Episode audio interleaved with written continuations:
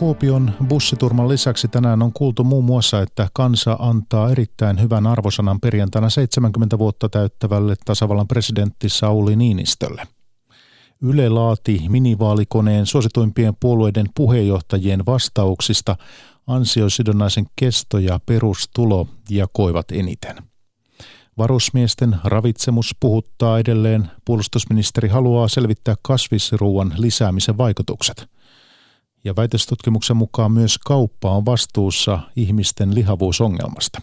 Näiden aiheiden lisäksi kysytään, voisiko pian markkinoille tuleva anemia-lääke soveltua myös laihduttamiseen ja painohallintaan. Päivätunnissa osuuden kokoa Mikko Jylhä Miltaa.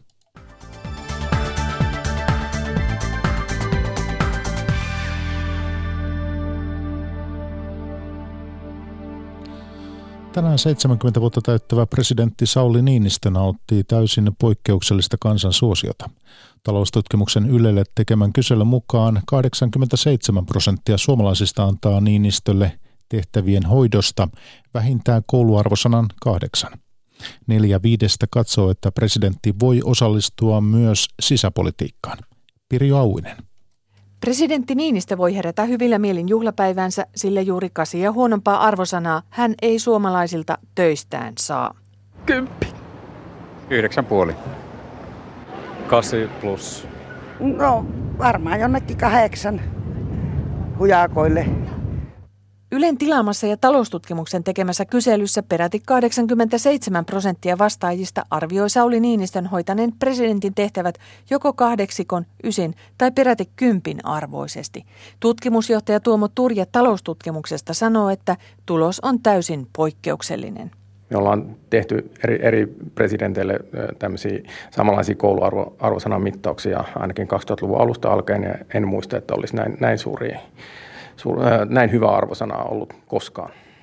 Priimuksen suosiolle tuntuu myös olevan vankat perusteet, sanovat Maija Ekore Tervolasta, Katri Bollinger Sveitsistä ja Jetro Joutsenniemi ja Marko Teppo Helsingistä.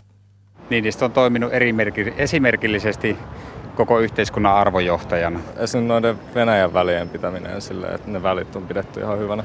Ja hänen NATO-mielipiteet on musta kans ihan oikeet. Sillä on viety ne kaikki oikeudet tavallaan niin tähän sisäpolitiikkaan. Kunhan voitaa ulkopolitiikan hyvin, niin se riittää. Eikö näin? Mutta kyselyn perusteella vain viidesosa suomalaisista on tyytyväinen perustuslain nykyiseen kirjaukseen, joka rajaa presidentin tehtävät lähinnä ulkopolitiikan hoitoon. Valtaosa suomalaisista katsoo, että presidentin pitäisi voida osallistua myös sisäpolitiikkaan joko arvovallallaan tai ihan käytännössä. Taloustutkimuksen Tuomo Turjan mukaan erityisen paljon vahvaa presidenttiä kaipaavat Niinistölle heikoimmat arvosanat antaneet perussuomalaisten kannattajat. Kyllä mä vähän tulkitsin se asian niin, että muutkin tutkimukset on näyttänyt että sitä, että presidentin valtaoikeuksia ja samalla sisäpoliittista valtaa kansa ehkä haluaisi vähän kasvattaa. Mielipiteitä presidentti Niinistöstä kysyttiin puhelimitse tai internetissä runsalta tuhannelta henkilöltä alkuviikosta. Virhemarginaali on plus miinus 3,2 prosenttiyksikköä. Kokoomuksen Petteri Orpo ja vihreiden Touko Aalto ovat valmiita harkitsemaan ansiosidonnaisen työttömyysturvan keston lyhentämistä edelleen. Keskustan Juha Sipilä ja SDPn Antti Rinne eivät lyhentäisi kestoa 400 päivästä. Yle kysyi neljältä kannatusmittausten suurimman puolueen puheenjohtajalta linjaa seitsemään poliittiseen kysymykseen. Eniten näkemyksiä jakoi perustulo, verovähennyksistä ja translaista näkemykset olivat yhteneväiset. Tuli kukka Defreen. Yle kysyi tynkävaalikoneessa muun muassa, voidaanko ansiosidonnaista työttömyysturvaa yhä lyhentää.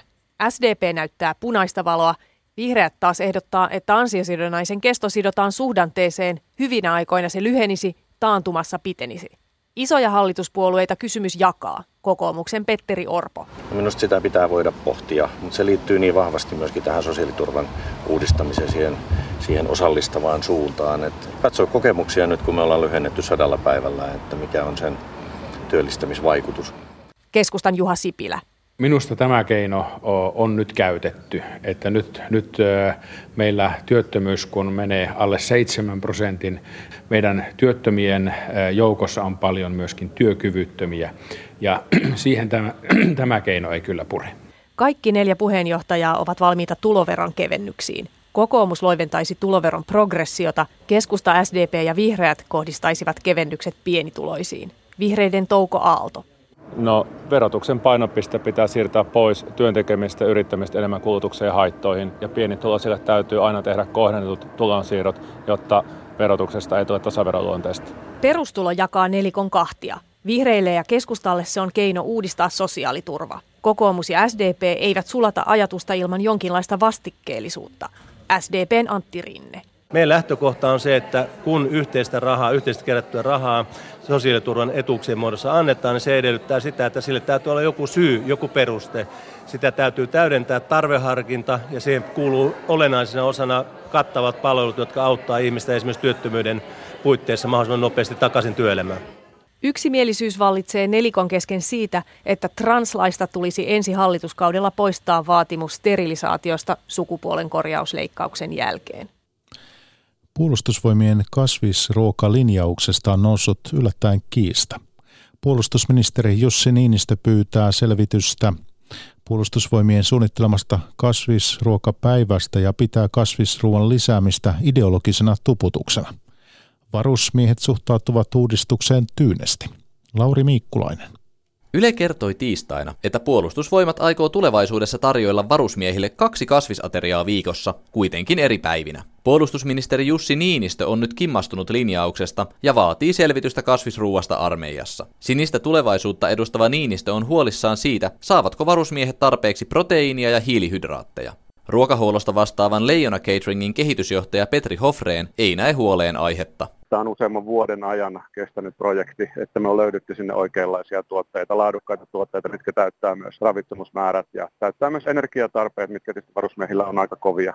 Jussi Niinistö kommentoi tänään Ylelle, että kasvisruokailu on hänen mielestään ideologista pakkotuputusta, jossa ei tarjota varusmiehille vaihtoehtoja. Hän pelkäsi, että varusmiehet alkavat uudistuksen seurauksena esimerkiksi ostaa lisää herkkuja tai pizzaa sotilaskodeista. Petri Hofreen muistuttaa, että kasvisruokaa on tarjolla jo nyt ei missään nimessä olla nollatilanteesta lähdetty. Tällä hetkellä kasvisruoka on kahdeksan lounasta kautta päivällistä ja tulevaisuudessa niitä on 12 kuuden viikon listalla. Varusmiesten keskuudessa uudistusta on osattu odottaa, kertoo Panssariprikaatin varusmiestoimikunnan puheenjohtaja alikersantti Topi Korpinen. Meilläkin on ollut tarjolla kerran viikkoon aika lailla niin kasvisruokavaihtoehtoja. Se on ollut tietoisuudessa, että tällainen tulee, että ei ole mitään suurta hysteriaa herättänyt. Totta kai keskustelua on käyty paljon ja osa on sitä mieltä, että on hyvä idea ja osa on sitä mieltä, että sitten on todella huono idea. Mutta tota, ei ole mitään suurta debattia jouduttu siitä käymään. Leijona Cateringin Petri Hofreen kertoo, ettei yllättynyt siitä, että uudistuksesta nousi keskustelu. Tämä on aiheuttanut tietysti keskustelua hyvinkin laajasti tällä viikolla ja en mä nyt sano, että se on yllättävää. Tottahan ministeri haluaa tietää, mitä tapahtuu. Ministerille selvitykset siitä asiasta puolustusvoimat toimittaakin niin kuin hän oli pyytänyt. Ihan hyvä niin, keskustelu on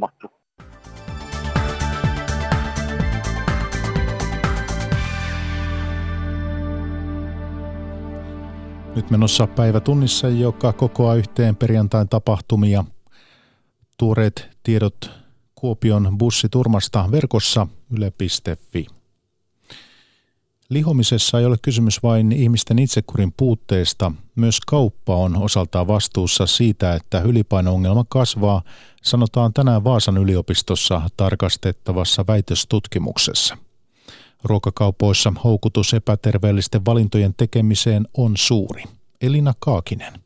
Ruokakaupassa maitohyllyt on usein sijoitettu perimmäiseen nurkkaan ja siihen on syynsä. Pitkällä matkalla maitohyllylle asiakas ehtii langeta moneen houkutukseen.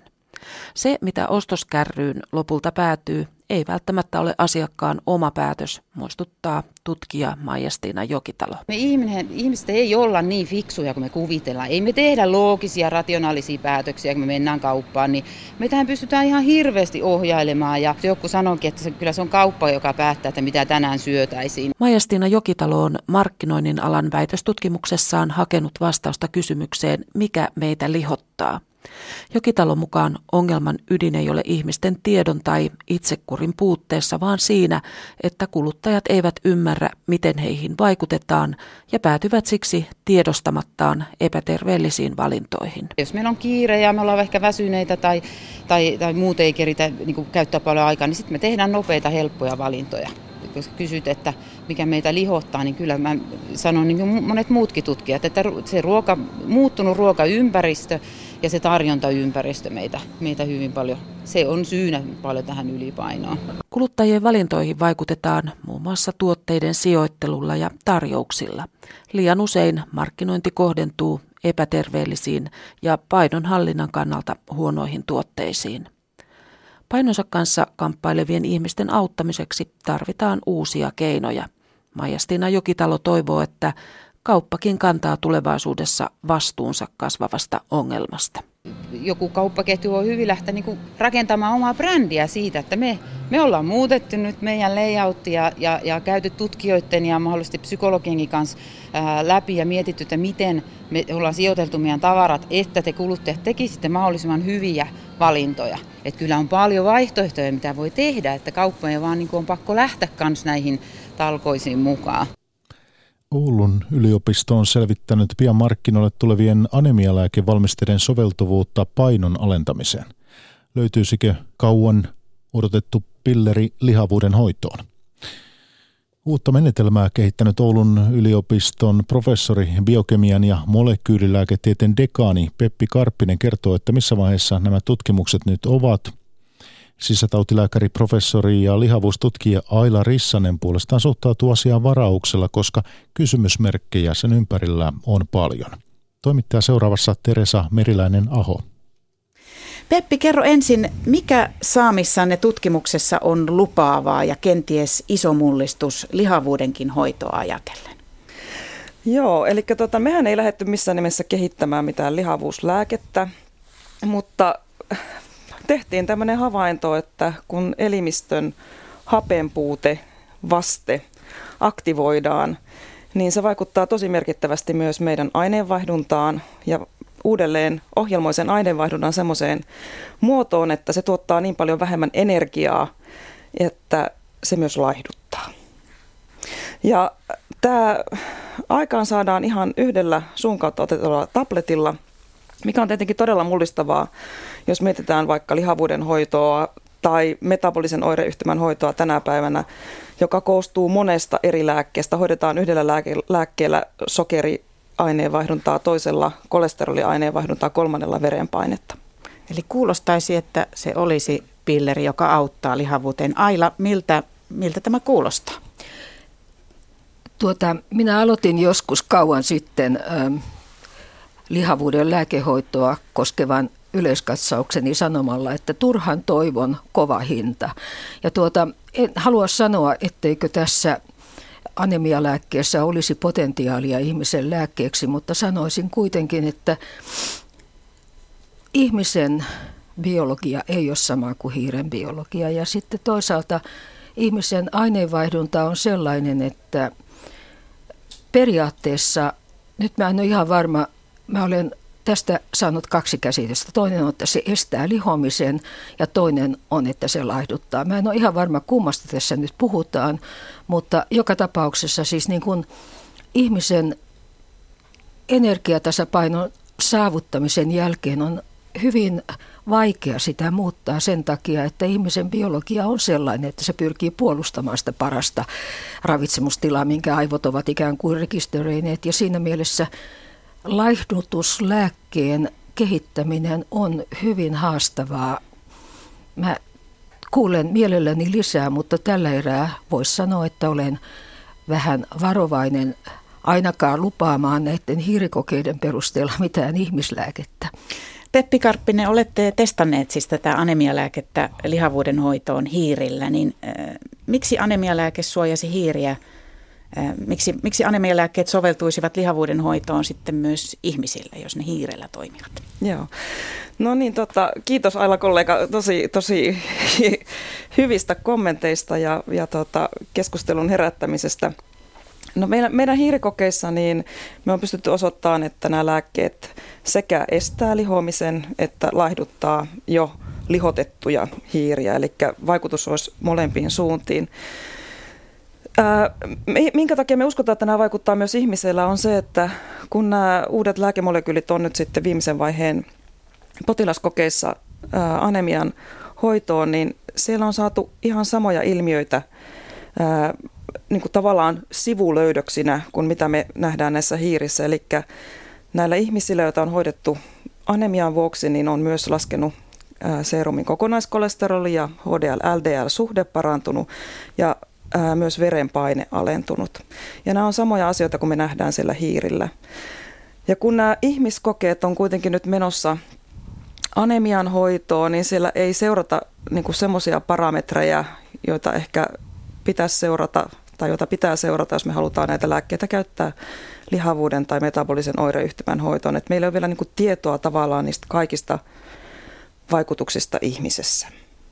Onko jotain tutkimuksia ihmisillä sitten tästä tulossa? Varmaankin on, koska tämä potentiaali tämmöisille lääkkeille on niin iso, mutta se, että me, meidän täytyy saada ensin nämä lääkkeet myyntiin yhteen indikaatio, joka varmasti olisi, tai joka on se anemia.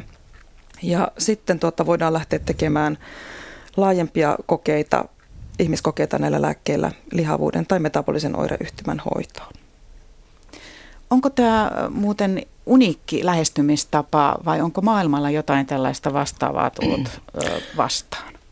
Että anemialääkkeet saattaisivat toimia myös tällä tavalla? Siis kyllähän niin on, että lihavuuteen ja painoon vaikuttavia tapoja kehittää lääkkeitä on monia kymmeniä. Ja tuota, tämä tapa ei sillä lailla ole ihan uusi, että kyllähän niin kuin tämmöisiä hiirikokeita tämän erytropoitiinin vaikutuksesta painoon on jo julkaistu niin kuin viitisen vuotta sitten. Mä tiedän ensimmäisten sellaisten tulleen. Ja se, mikä minua siinä on hämmästyttänyt, on, että kun silloin jo tuli tieto, että hiirien painoon vaikutetaan, niin miksi ihmeessä lääketehtaat, jotka ovat nykyisin niin kauhean kärkkäitä tarttumaan kaikkeen, niin miksi mä yritin oikein katsoa nyt tämän haastattelun tietäen, että löytyykö sieltä nyt semmoisia kokeita, joissa tämä asia ja tämä mekanismi olisi niin kuin tutkimuksen alla ja minä en löytänyt. Ja sillä lailla Pepiltä haluaisinkin kysyä, että miksi te olette odottanut näin pitkään ennen kuin te lähdette kokeilemaan tai edes seuraamaan ihmisten painoa, jos tämä pitää paikkansa. Se on todella merkittävää ja siinä mielessä toivoisin tietysti ensimmäisiä havaintoja vaikka näistä anemiakokeista. Mikä se painovaikutus niissä on? Kai se paino kuitenkin on seurattu. Peppi. Joo. Tuota noin, niin, nyt mun täytyy korostaa, että mä en ole itse mitenkään mukana näissä kliinisissä potilaskokeissa. Että mä oon perustutkija ja, ja tuota, sillä tavalla mulla ei ole vaikutusvaltaa siihen, että mitä siellä seurataan näissä, näissä potilaskokeissa. Mutta, mutta se, mitä sieltä on julkaistu, niin, niin niissä tosiaan raportoidaan tämä kolesterolin, kokonaiskolesterolin lasku, HDL, LDL-suhteen nousu ja verenpaineen lasku. Ja, ja tota, ää, se, siitä haluaisin vielä korostaa, että se vaikutusmekanismi ainakin hiirillä, niin se ei tule tämän erytropoietiinin noston kautta, vaan se tulee sitä kautta, että kun tämä elimistön hapenpuutevaste aktivoidaan, niin tosiaan se meidän elimistön aineenvaihdunta muuttuu semmoiseen niin kutsuttuun glykolyyttiseen aineenvaihduntaan. Ja se on paljon energia epätaloudellisempi tapa tuottaa energiaa kuin tämä tämmöinen hapen läsnä ole, ole, ollessa toimiva ää, oksidatiivinen fosforilaati. Ja, ja se on se syy, minkä takia ennen kaikkea siihen energia-aineenvaihduntaan ja lihomiseen pystytään vaikuttamaan tällä mekanismilla ja näillä lääkkeillä. No jos tällaista, tällaiset anemialääkkeet tai lääkkeet ohjelmoivat, ohjelmoivat meidän aineenvaihduntaa uudestaan, niin äm, mitä, se kuulostaa aika rajulta maallikon korvaan, niin minkälaisia sivuoireita tästä voisi tulla tai mitä täytyy seurata, että lääke ei aiheuta? tuota, jos lähtee siitä, että jo ihan tuo vaikutusmekanismi eli anemian korjaaminen ihmisellä, jolla ei ole anemiaa, saattaa pohjimmiltaan – tämä on nyt tämmöinen teoreettinen mahdollisuus johtaa siihen, että punasolutuotanto on niin isoa, että siitä seurauksena on tämmöinen lisääntynyt verisuonten tukkeutumisriski ja, ja hematologiset ongelmat. Se on nyt ensimmäinen asia, joka on selvitettävä. Mutta sitten toinen asia, joka mulle tulee kyllä nyt niin, niin, siihen liittyen siis tämmöiset verisuonitapahtumat, eli suonet menee tukkoon. Mutta sitten toinen tällaista stimulaatiota aiheuttava lääke potentiaalisesti kaikkien lääkkeiden kohdalla tietysti, mutta erityisesti näiden kohdalla on se mahdollisuus, että ne aiheuttaisivat jonkunlaisten solulinjojen hillitsemätöntä kasvua tai mutaatioita, jotka olisivat yhteydessä pahanlaatuisiin muutoksiin. Nämä on kaikki asioita, jotka täytyy tietysti tarkkaan selvittää, mutta Nämä on ne kaksi ensimmäistä, jotka tulee mieleen. Eli ne olisi sydän- ja verisuonitaudit ja syöpä. No, jos nämä nyt tällä lailla vetää näin pitkälle, niin näin se olisi. No, miltä tuo Peppi kuulostaa? Onko, onko nämä ne vaaratekijät, mitkä, mitkä siellä on äh, tiedossa riskeinä, jos tätä kehitetään vai... Äh, kyllä, kyllä, joo, kyllä ihan ehdottomasti. Eli tuota, tosiaan nämä Tällä hetkellä äh, potilaskokeessa olevat molekyylit on sellaisia, jotka on ennen kaikkea valikoitunut sen kautta, että ne on ollut hyvin tehokkaita äh, punasolujen määrän nostajia ja, ja siellä on nämä tukosriskit niin kuin tuotiin ilmi. Mutta mehän voidaan kehittää niitä lääkemolekyylejä semmoisiksi, että ne hakeutuu enemmän semmoisiin kudoksiin, jotka on tämän aineenvaihdunnan säätelyn kannalta keskeisempiä kuin se, että että ne nostaa erytropoetiinia, eli että ne hakeutuu ensinnäkin rasvakudokseen ja, ja lihakseen. Ja sitten tosiaan ihan oikein se, että, että se syöpäriski, tavallaan se, että nämä, tämän reitin aktivaatio ei aiheuta mutaatioita, mutta jos meillä on jo olemassa mutaatioita, jotka altistaa kasvaimelle, niin se, että me muutetaan aineenvaihduntaa semmoiseksi, joka tarvitsee vähemmän happea, niin voi antaa kilpailuedun kasvaimille ja, ja tämmöisille ää, geneettisesti muunnelluille soluille ää, kasvaa nopeammin. Ja se on, se on ehdottomasti semmoinen hyvin merkittävä riski, joka täytyy ottaa huomioon, että meidän täytyy kyllä valikoida semmoiset potilaat ää, tämän, tämän lääkkeen käyttöön, jolla ei ole tämmöistä kasvairiskiä. Miten sitten, jos tämä, jos tämä pilleri, katsotaan sitä positiivista, sitä lupauspuolta, jos se jos tämmöinen pilleri vaikuttaisi laihtumiseen, niin miten, miten nopeasti ihminen alkaisi laihtumaan pilleriottamisen jälkeen? Ja onko se tämmöinen kertapilleri vai jonkinlainen kuuri, mikä, mikä se mahdollisesti olisi? Peppi. No kyllähän siihen tarvitaan niin tietenkin jatkuva jatkuva tämän elimistön hapenpuuteen vasteen aktivaatio. Et meidän kokeissa hiirillä riittää se, että me annetaan kolme kertaa tämä pilleri viikossa. Eli ei, ei tarvitse päivittäistä antoa, mutta kuitenkin varmasti viikoittaisen annon. Ja me kaikki tiedetään, että metabolia säätyy hitaasti, että jos sä yrität laihduttaa, niin se, että yhden päivän jätät syömättä, niin se ei näy vielä oikein missään. Että, että se, että metabolia säätyy ja ohjautuu uudelleen, niin kyllä se vaatii muutamia viikkoja. Et hiirillä niin tota, me on, on, meidän kokeet on semmoisia neljästä kuuteen viikkoa, jossa me nähdään jo tosi merkittäviä muutoksia. Pystyykö tästä päättelemään tai millään tavalla, että kenelle tällainen sitten, kuka tällaista tarvitsisi, kenelle se mahdollisesti soveltuisi Ailarissa? No ihan ensimmäinen tällainen, sanoisinko mä suuri kysymys on, että, että tuota, miten pitkään sitä sitten tulisi käyttää, sillä tähän asti oikeasti kaikkien lääkkeiden vaikutus kestää niin pitkään, kun sitä otetaan. Ja olisiko nyt sitten tulossa sellainen lääke, jota pitäisi käyttää loppuikää, sillä aina me tiedetään, että kaikki tähän astiset yritykset laihduttaa tilapäiskeitolla on semmoisia, että ne palautuu ne painot. Että semmoinen jojoilu ei saa olla kyllä tässäkään mikään vaan se pitäisi olla sitten niinku pysyvää.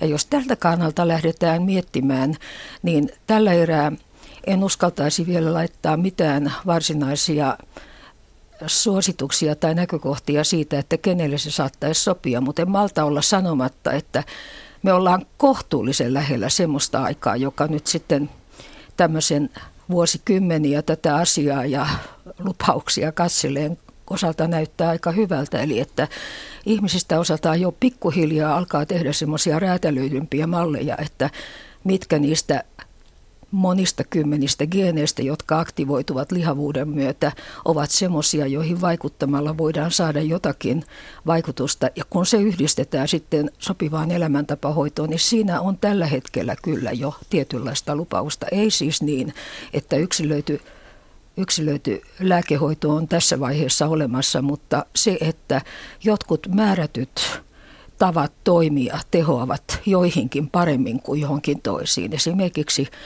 tämmöinen runsasproteiininen dietti saattaa sopia hyvin niille, joilla on insuliiniresistenssi tai jotain tämän tyyppistä. Mutta tässä on vielä pitkä matka ja tämä tarina on mielenkiintoinen ja tulee seuraamaan sitä hyvin, hyvin suurella mielenkiinnolla. Peppi Karppinen, vielä äh, nämä kyseiset lääkkeet saavat todennäköisesti myyntiluvan anemialääkkeenä, niin äh, minkälainen odotus on, voivatko ne saada luvan myös lihavuuden hoitoon? No mä uskon, että ne lääkkeet vaatii niin molekyylitason kehitystä ennen kuin niistä on lihavuuslääkkeiksi. Mutta tota, kyllä mä toivon kovasti, että, että tota, ää, niistä on, on myös lihavuuslääkkeiksi. Ja, ja tietenkin tosiaan, niin kuin Aila viittasi, että tämä, nämä on mielenkiintoisia havaintoja, ja, ja, mutta että paljon työtä on vielä edessä ennen kuin, ennen kuin me voidaan, voidaan näitä lääkkeitä turvallisesti ja tehokkaasti käyttää laihdutuksen hoitoon, mutta vakaasti itse uskon siihen. Että... Voiko puhua mistään aika vuosista tai mikä, mikä olisi sellainen hyvin positiivinen odotus? No sanotaanko, että viisi vuotta on semmoinen varmasti, joka on minimi, että, että me voitaisiin semmoisessa tilanteessa olla. Kertoi professori biokemian ja molekyylilääketieteen dekaani Peppi Karppinen Oulun yliopistosta. Lisäksi haastateltavana tuossa sisätautilääkäri, professori ja lihavuustutkija Aila Rissanen. Suomessa radio- ja televisiotoiminnan kielikirjo on laajentunut tänä vuonna Arabiaan. Tammikuussa toimintansa aloittanut Espoo FM tavoittaa noin 100 000 arabiaa puhuvaa katsojaa kuukaudessa. Espoo FMn tekijät haluavat auttaa arabiankielisiä kotiutumaan Suomeen ja ymmärtämään suomalaisia puhuttavia tapahtumia. Anna Sarasta jatkaa. Tässä uutistoimituksessa tuntee tulleensa keskelle perhettä. Kuusi henkilöä valmistelee kiireisenä iltapäivän uutislähetystä, jossa he aikovat kertoa muun muassa ulkoministeri Timo Soinin ja Britannian ulkoministerin tapaamisesta arabiaksi. We created this uh, radio station uh, for Arabic people to help Arabic people to understand the Finnish community and to know what happened here in Finland. Isra Saed on arabiankielisen Espo FM-kanavan uutisten lukija. Tammikuussa aloittanut kanava on Suomen ensimmäinen arabiankieliselle maahanmuuttajille suunnattu ohjelma, joka pyörii Facebookissa ja YouTubessa. Saidin mukaan Espoo FM haluaa auttaa ihmisiä tuntemaan Suomen kodikseen. Markus Viljakainen on asunut Suomessa jo toistakymmentä vuotta. Hänen mukaansa arabiankielisen uutisohjelman tarve on kasvanut viimeisen parin vuoden aikana. Uskon, että 2015 maahanmuuttajat tullut noin 30 000 Osa niistä jäi, osa meni, mutta kuitenkin erikoisesti kielisiä Suomessa. Espoo FM kääntää suomenkielisiä uutisia suomalaismedioista arabiaksi ja nostaa esille maahanmuuttajia askarruttavia ajankohtaisia asioita. Mä tehtiin semmoinen kuuma linja suola. Mulla on joka päivä ihmiset soiteli ja kyseli heidän omat ongelmat ja mikä ne pitäisi tehdä. Ja ne ihmiset oikeasti tosi kiinnostuu. It's take me more responsibility actually to choose the news. I'm really be careful. Meillä on suuri vastuu siinä, mitä uutisia ohjelmaan valitsemme, uutisten lukija Isra Said sanoo. Media-alaa Irakissa opiskellut Said kertoo, että toimitus käy jatkuvasti keskustelua siitä, mitä arabiankielisten kuuntelijoiden olisi hyvä tietää suomalaisesta yhteiskunnasta ja poliittisista tapahtumista. Tänä kesänä yksi aihe on kuitenkin noussut yli muiden. The warm summer. This is the everyday, everyday I give people like this news. Isra Said kertoi siis, että kesän pitkä hellejakso oli kuuma puheenaihe myös arabiankielisissä uutisissa. Omapäisenä ohjaajana tunnettu Tuukka Temonen on tehnyt fiktioelokuvan Jari Sarasvuosta. Sarasvuo ei itse ole osallistunut elokuvahankkeeseen. Poikkeuksellisesti markkinoitavassa valmentaja-elokuvassa Sarasvuon uran tähtihetket näyttäytyvät epäonnistumisten sarjana. Sanna Vilkman toimittaa. Me ei tulla kuoleen köyhinä ja meidän lapsen lapsen lapsetkin tulee kiittää meitä! Näin! Nyt! Jari Sarasvuosta kertova valmentaja tulee ensi iltaan vasta parin kuukauden päästä, mutta kiertää jo maakuntia paketilla, johon kuuluu lounas, verkostoitumista ja Speakers Forumin tähtipuhujan show. Lahjaksi saa lehden, jossa elokuvan näyttelijät mainostavat Turon pukuja. Yrityskumppanit ovat näyttävästi mukana, eikä elokuvan tuotesijoittelu ole kovin hienovaraista. Ohjaajatuottaja Tuukka Temonen ei piittaa markkinamenon paheksujista, eikä oikeastaan itse elokuvan vastaanotosta mä oikein välitä. Se, että sopii tulla kokeilemaan ja kerää tätä rahaa näiden elokuvien tekemiseen, että ihmiset voi viihtyä tällaisissa finkinoissa. Ehkä isoin näyttämisen tarve täyttyy jo silloin edellisessä elokuvassa. Tämä on tehty ja hyvin pitkälti mulla on ihan se sama, mitä ihmiset siitä ajattelee. Valmentajaa mainostetaan vuoden miehekkäimpänä elokuvana, eikä siinä naisten rooli häävi olekaan. Testosteroni kärryää ja voittoa taotaan hullun kiilto silmissä. Yllättävää on se, että Jari Sarasvuo näyttäytyy elokuvassa lopulta melko traagisena hahmona, joka ajaa kaikki suuret suunnitelmansa päin seinää. Mä jotenkin ajattelin, että meidän elämä on sitten kuitenkin epäonnistumisia sarja. Ja sitten viimeisinä päivinä me ollaan ehkä opittu jotain ja siitä tulee joku rauha. Mikko Nousiainen tekee Sarasvuonna valtavan urakan, vaikka epäili aluksi koko hanketta. Miksi, miksi me tehdään tätä? Eikö tässä voisi niinku joku tehdä dokkarin tästä? Jotenkin se tuntuu niinku ihan väärältä alku. Opitko sä ymmärtää, mitä Jari Sarasvuo on myynyt meille? en. en.